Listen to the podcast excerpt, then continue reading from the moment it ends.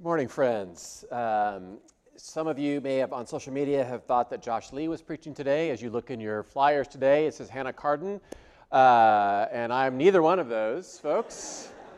Uh, so, apologize for any confusion that you may have had. I am Christian Coon. I am the lead pastor of Urban Village, one of the co-founders. Usually at the UVC South Loop site, uh, but I try to make my way to the other sites from time to time, and I always love coming to Wicker Park. So it's great to be with you here today. So we are just starting out a new sermon series here at Urban Village that we're calling Failing Boldly. It's a short sermon series, three Sundays long. And one of the reasons that we are doing it is that the staff uh, was being very nice to me because I actually have a book coming out in a matter of days called Failing Boldly. I think we have a picture of that. There it is. Uh, and it's very exciting. It's been a long uh, process, to be sure. But um, I also wanted to thank uh, all of you because without Urban Village, there would be no book. And so uh, I share a lot of my experiences of Urban Village. And so I'm grateful for um, all of you just showing up and being present and being part of this community and giving me stories. Uh, and uh, so I'm grateful to you for that. So I want to talk a little bit about why I wrote this book in the first place. Um, you may or may not know in church uh, professional world, there are lots of books out there about how to grow your church. Lots of books out there that talk about here is the church success story. And so a couple years ago, I was approached to think about writing something. And I thought about what I wanted to do and the kind of book that I wanted to write. And I thought about those books that are the church growth books or the church success story books or conferences that lots of uh, religious professionals go to in the shiny, happy person stands up front uh, with a really cool mic and talks about how great their church is, and they give you a three ring binder. And I sometimes, either after reading those books or walking away from those conferences, felt a little depressed because I would think about my own context and my own ministry, and I think I'm trying so hard and I'm working, I think, really hard. Why is not my church growing at like crazy rates like the guy or the woman on stage is? And so I would feel a little bit bad. So that three ring binder would go on my bookshelf or any of the books, and they would sometimes kind of collect dust. So when they approached me about writing something, I said, I don't want to write one of those books. Instead, I want to reflect on what we've done here at Urban Village and take a look at seeing this through the lens of failure and seeing this through the lens of vulnerability. Because not enough people talk about that. Like what happens when things don't go your way? What thing what happens when nobody shows up at what you want to do? What happens when uh, things occur that you weren't expecting. So that was kind of the premise of the book. And uh, throughout the book, I also invited about a dozen of my friends to write short vignettes about tell me a time that you failed in ministry. So one of my fa- favorites was written by a guy named Mike Baughman. Mike is in Dallas, Texas, and he started a ministry called Union Coffee. So it's a coffee shop slash uh, church, I guess. And so I want to read to you the story that he wrote that's in the book. And he said this At least 15 to 20 law students from nearby Southern Methodist University studied on a daily basis at Union, the coffee shop and new church start that I, that I lead. A couple of them even came to worship with us on Tuesday nights. Our law school customers and worship attendees were loyal, but only made up a fraction of how many we could connect with. We launched a big event to raise awareness about Union on campus. We orchestrated a combination we were sure no law student could turn down a panel of partners from nearby law firms, free Pabst Blue Ribbon, and free peanut butter and jelly sandwiches. We prepared for the multitudes and publicized like crazy PBR, PBJ, and partners. Who could resist? Apparently, the entire student body. The nearby homeless shelter got a lot of PB&J sandwiches, and I was drinking PBR for months. Lesson learned, PBR pairs nicely with PB&J. You should try it. So there are lots of stories like that throughout the book, and one of the things I wanted to say in the book, and one of the things we want to say in this sermon series, is to emphasize the fact that uh, whether you realize it or not, everybody fails. Everybody fails. And as I was putting the book together, what I was particularly interested in is exploring this not only for people who are uh, leading churches, both laity and clergy, but I also was really interested in scripture stories that talk about failure or that show failure too. And there are actually quite a few of them. I have one chapter in the book that is focused only on biblical stories of failure. One of them comes from this text that we are reading from today.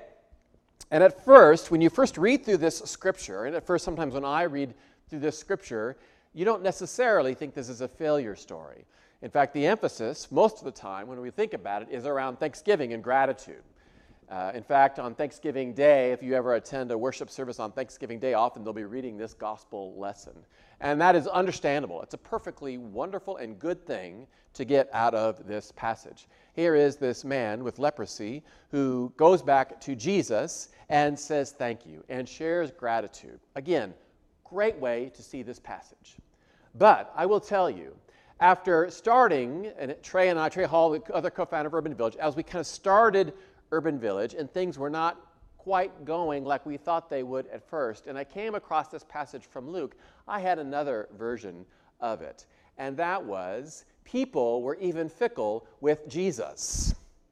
Now, what do I mean by that? So here we see and we unpack this passage, and it says that these 10 men with leprosy are by the side of the road and they are calling out to Jesus, wanting to be healed. Jesus hears them, responds to them, says, Go and show yourselves to the priests, and they go through the process, and indeed, all 10 of them are healed. Miracle story. And ideally, what would happen then is they would, all 10 of these individuals would go somewhere with Jesus, maybe the local coffee shop, and all of them would wait in a line and want to sit down with Jesus to tell him how much that they appreciated just what Jesus had done. But that's not what happened. As we read from the passage, only one, only one of the 10 came back to say thank you to Jesus. So I imagine perhaps some kind of, if there were denominational officials or big church leaders at the time, they might have pulled Jesus aside and said, Jesus, you know, you did a really good job of listening to people's felt needs. You did a really good job of drawing a crowd, but we are concerned about your stickiness factor. that you can bring lots of people here at a time, but your retention rate leaves a lot to be desired. Maybe something you need to work on this is one failure, but just keep at it. Maybe something good will come out of what you're doing here. And so when I read this story for the first time, or read it and kind of was reminded of it, and I see what Jesus and how Jesus responded, and Jesus names the fact that only one show up, that nine didn't come back. Now, I, what probably happened is Jesus is using this as a lesson around gratitude and thanksgiving. Obviously, I don't know exactly what was going through Jesus' mind, but on days when I feel like a particular failure or when something didn't go particularly well, I like to think that maybe there was a small part of Jesus' brain that said, What happened here? Why didn't the other nine show up too? Was it something that I did or something that I said? Again, I have no idea if this is what was going through Jesus' mind, but there are days when I like to pretend that indeed this is what happened. So, when we reflect on this, and when we reflect on what it means to live out our lives, let me say again one of the messages that we want people to hear throughout not only the book, but also this sermon series is this fact that everybody fails. But what happens is that sometimes when we fail, that we look at others around us and we begin to assume that we are the only ones who fail that we are the only ones who screw up. And we see others in the room, perhaps, or we see others in our lives, and we think, boy, it seems like all of my friends or colleagues or coworkers, they've got it all together. And I'm the only one who's really messing up my life. I came across a term this week called imposter syndrome. And this was, uh, I don't know if it was originally coined by this woman, but a woman named Amy Cuddy, who has a very popular TED Talk, also wrote a book called Presence. And she talks about imposter syndrome in her book. And she says that imposter syndrome is the general feeling that we don't belong, that we have fooled people into thinking we're more competent and talented than we actually are. Someone ever felt this way before? Like you go into a setting and you automatically you see people who are very gifted or smart or beautiful or whatever, and you think, wow, they have their act together. And then you look at yourself and you realize, I don't. I don't know if I belong in the same room as these other people. And then you begin to go down that path and begin to think about it more and more. And as you do so, then you begin to lower yourself as you are, meanwhile, raising them up. And it's not a very good cycle that you are getting into.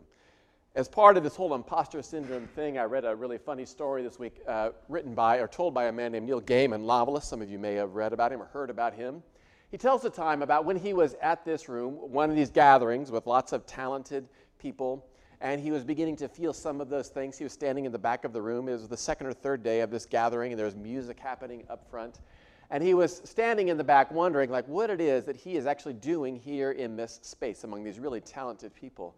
And as he's standing in the back of the room, he starts chatting with this guy who's next to him, this elderly gentleman, and they begin to make small talk and, and also mention that they have the same first name, and isn't that funny? And so as Neil Gaiman is looking around at all of this, the gentleman who's standing next to him says this. He says, I just look at all these people, and I think, what the heck am I doing here? They've made amazing things. I just went where I was set. And so Neil Gaiman looks at the man next to him, and he says this. He says, Yes, well, you were the first man on the moon.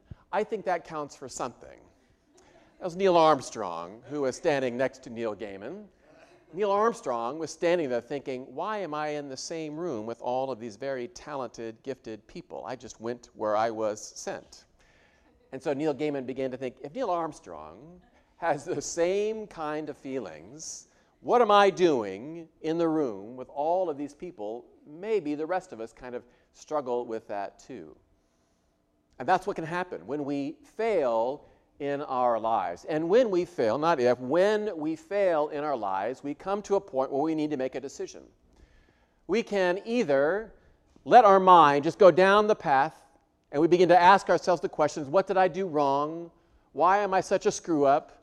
Why am I such a failure? And we begin to ask those questions and we focus on the nine who didn't show up, for example. That's where our minds go. And that begins to eat at us, at our self worth, and who God has created us to be. That's one way we can go. When we have failed in our life and we have that decision to make, I have failed, now what do I do? We can go down the path of the nine, or we can do what we try to encourage people to do every week, and that is to follow in the way of Jesus. And that is to do what Jesus did here in this same situation. So Jesus is there. And notice, he acknowledges the fact that some might see this as a failure. He says, he doesn't try to hide it, he doesn't try to bury it in some book or something like that. He says, Where are the other nine? He names it. He's authentic. He kind of puts it out there. But the key thing is, he then doesn't fret about it. He doesn't get anxious about it. He doesn't keep asking others. He doesn't pull around the disciples. What happened? What did we do wrong? Why aren't we uh, ret- retaining all of these people? Instead, Jesus then focuses on the one who did return. And he focuses on this one, and he gives thanks for this one who returned, and he begins to see this one who was there, and all of his attention is on the one who made it back. And that, in our times of failure, is a decision that we have to make. We can either let our minds go down the road of the nine and imposter syndrome and all those other things, or we begin to name the fact that, yes, we have failed, and then begin to wonder what might God be doing in the midst of this? Is there a one who has still returned? Is there still a one who is here in front of me? Might there be some little sliver of grace and love that is still present even in the midst of the failure? And this, I think, is what Jesus is getting at, in addition to a story and a lesson about gratitude and thanksgiving. Now, you would think, wouldn't you? I have immersed myself in this whole topic of failure the last two years. I have written about it, I have read about it. People now send me emails about failure uh, all the time. Now, you would think, after immersing myself in failure, that I would be able to figure out how to respond to it in a healthy way. And yet, I fail at responding to failure. Still, it happened just this week. So on Tuesday, I don't know if any of you had a chance to go to any of the on the table gatherings that the Chicago Community Trust put on throughout the city. For those of you who don't know what that is, the Chicago Community Trust tries to organize uh, just what it says to have people come together around these tables, and sometimes there are topics of discussion, and sometimes there's just a time for people to get to know their neighbors, actually get to know their neighbors and see where the conversation leads. So a few weeks ago, I got an email totally out of the blue from the Field Museum and inviting me to an on the table gathering at the Field Museum. Now, I live in the South Loop, and the Field Museum is about three quarters of a mile from where I live. Now, I don't know about for those of you who live in the city, uh, this happens when you live in the city that the big things of Chicago you just kind of forget after a while. Or you may go and visit them if you have someone visiting you from out of town, but you just don't see them anymore.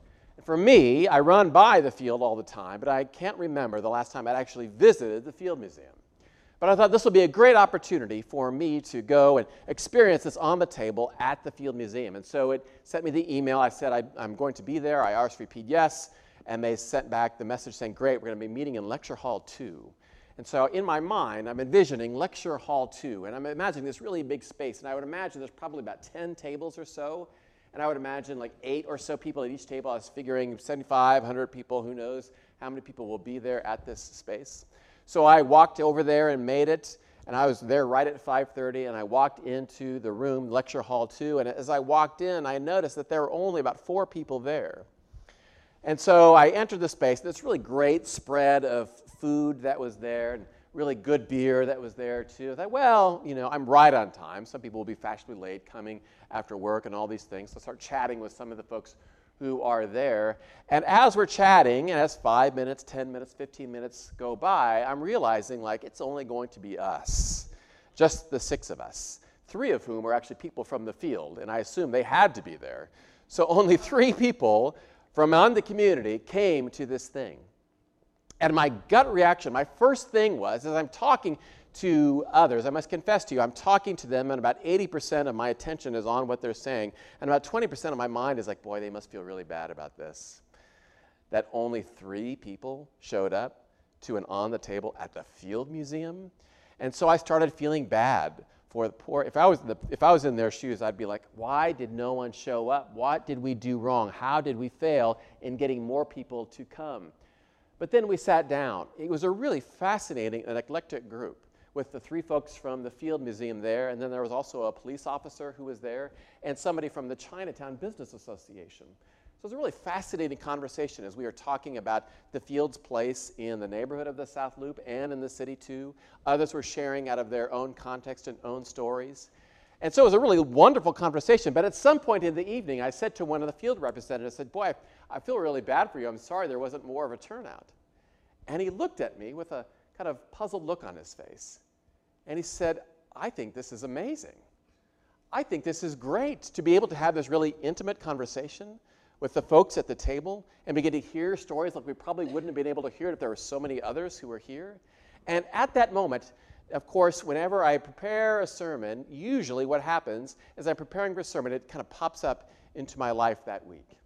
And as soon as that representative from the field said, I think this is great, all of a sudden it dawned on me I was focusing on the nine who didn't show up.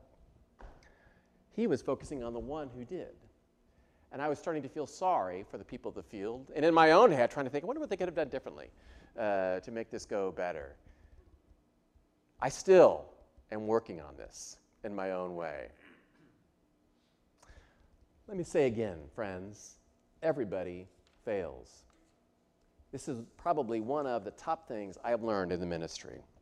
One of the first times, I'd start to meet with people in my first churches, and I would see people who seemed like they had their lives all together.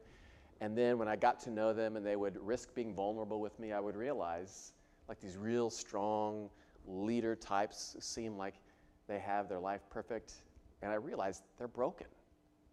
They don't have their life together. They have a lot of stuff that they are working through and dealing with. And this happened time and time again. And finally sunk in everybody's broken. Everybody fails. At some point in your life, you will give a really bad presentation, whether it's at school or at work. At some point in your life, if you haven't done so already, you will do something really stupid in a relationship. At some point in your life, at some kind of party, you will say the wrong thing. You will put your foot in your mouth. You will post a tweet or something on Facebook or a snap or whatever, and you'll say, Oh, I wish I had that back. It will happen because we're human. That's part of the whole deal with being human. But when we do, I hope and trust that we can then begin to see it and name it and claim it and then begin to decide for ourselves where will I let my mind go? Will I begin to get anxious about it and then let it fester and for me to obsess on it? Will I go down the path of the nine and fret about the nine who didn't show up? Or after the fail, then begin to say, or will I focus on the one? To learn from it and name it, all those things, but then also to see what might God be doing in the midst of this. And you may not see it right away, but I believe that there is some kind of little spark that's there, that God is still there and working in the midst of our failures.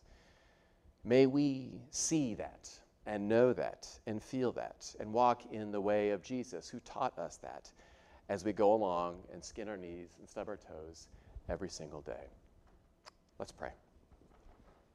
God, I am grateful for how you created us and who you created us to be. Part of that not only is to be beautifully and wonderfully made, but also at times we fall flat on our faces. Lord, remind us of your everlasting presence in those times that we do, so that we might have the courage to continue to risk and fail in those moments, knowing that you are with us. And we pray too that you would help us to see and know how you are present in the midst of the failures, how we can cling to you and draw inspiration and courage from you in those moments too. We pray all this in Jesus' name. Amen.